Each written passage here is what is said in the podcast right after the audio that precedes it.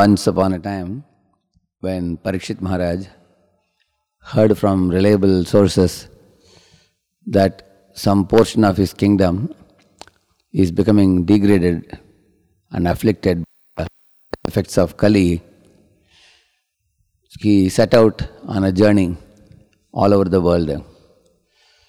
And on the way, uh, he saw a, a man dressed like a king with a black dress, posing like a king. He was beating a cow and a bull.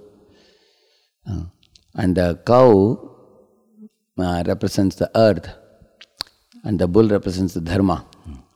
So he saw that the evil minded Kali, he had beaten up the three legs of the bull, and the bull was only standing on one leg.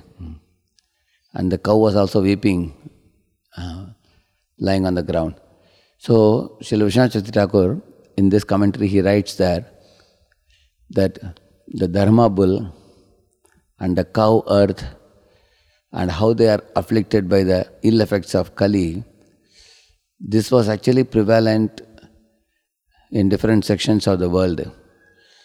But a personality like Parikshit was given a vision to see how the Mother Earth, like a cow, and Dharma, like a bull, they were being beaten up. Um, it, was, it was actually a vision that Parikshit got, which was not easily observable by a common man. Like that, Chakravarti Thakur writes. Uh, in the same manner, those people who sincerely practice spiritual life, mm, as their heart gets more and more purified, they'll be able to easily observe that all the millions and millions of jivas are all entering into the mouth of the serpent of time, whether it be a fly which is born in the night and dies next day early morning, or the other creatures which live for only a few years, or some more years, or longer number of years, but ultimately everybody is entering into the mouth of the serpent of time. So when um, uh, the Pingala, the prostitute, uh, when she developed detachment and meditated on the Supreme Lord, she got this vision that there was a globe of the earth and near which there was a serpent which was with open mouth about to devour the globe. So she got that vision and she could immediately see everything in this world is temporary, everything in this world is perishable, and nothing is permanent. Therefore, the happiness that we derive in this world is all cheating and fleeting happiness. So, one should not chase after uh, these petty material pleasures foolishly because one will waste one's energy, time, money, uh, and the human form of life. So, she got that vision in her heart, and at once she developed detachment and surrendered to the Supreme Lord uh, immediately after that. So, just as Pingala got this vision, Parikshit got that vision. So, these are all actually gifts of the Supreme Lord.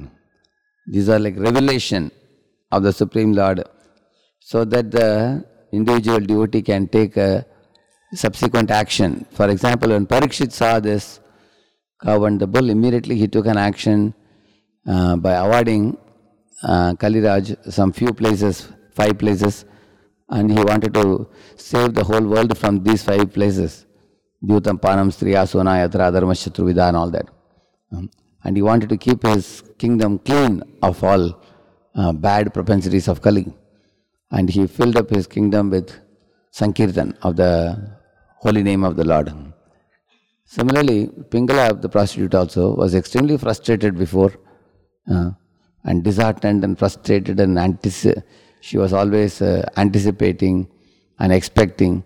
Now that diseased mind of Pingala, which was causing agitation and upsetness, that actually fizzled out and she became serene, completely calm, satisfied, cheerful.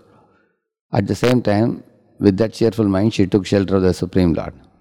So, in this way, the result of the right spiritual uh, outlook vision is one becomes peaceful and one becomes surrendered to the Supreme Lord. So, how do we attain this type of revelation?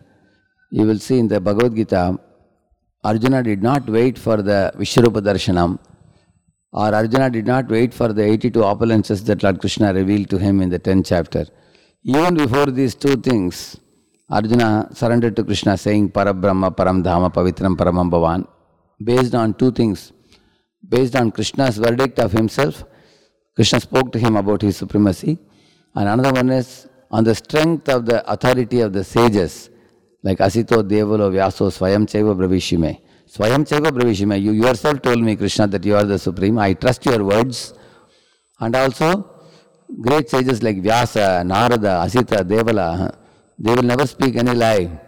Those sages have spoken about you like this, so I have full faith in it.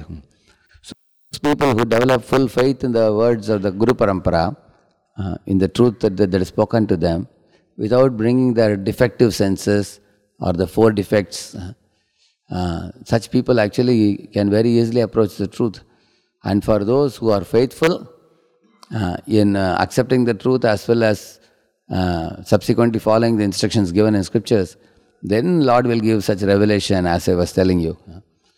And those who are suspicious, doubtful, skeptical, uh, they will become choir's fools and they will be delighting in material sense gratification and they will never get an opportunity to elevate their mind by purifying the mind by, the, by, by putting faith in the right sources. So, therefore, uh, the chanting of the holy name is actually an opportunity for us to uh, put faith in the words of the acharyas on the holy name. Uh, somebody may say, I have heard all the glories of the holy name, still nothing is happening to me. Why? Because we don't have faith in what we heard.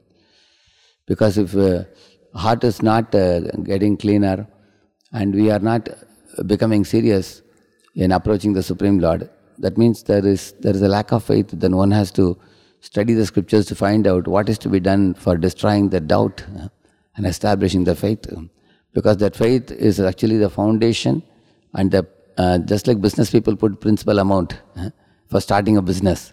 Similarly, Shraddha is the price that we have to pay. Shraddha Amulye, Shuddhanam Sehatete Bikai. For even buying the holy name, you have to put Shraddha, he says that.